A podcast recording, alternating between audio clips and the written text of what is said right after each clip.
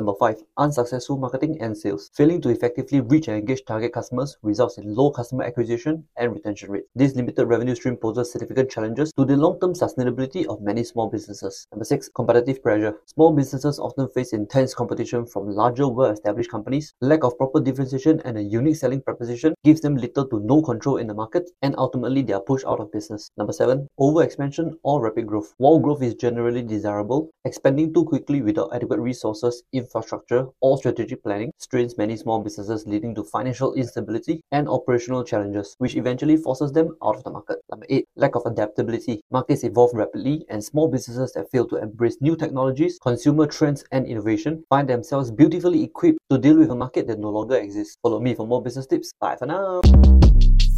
Shortcast Club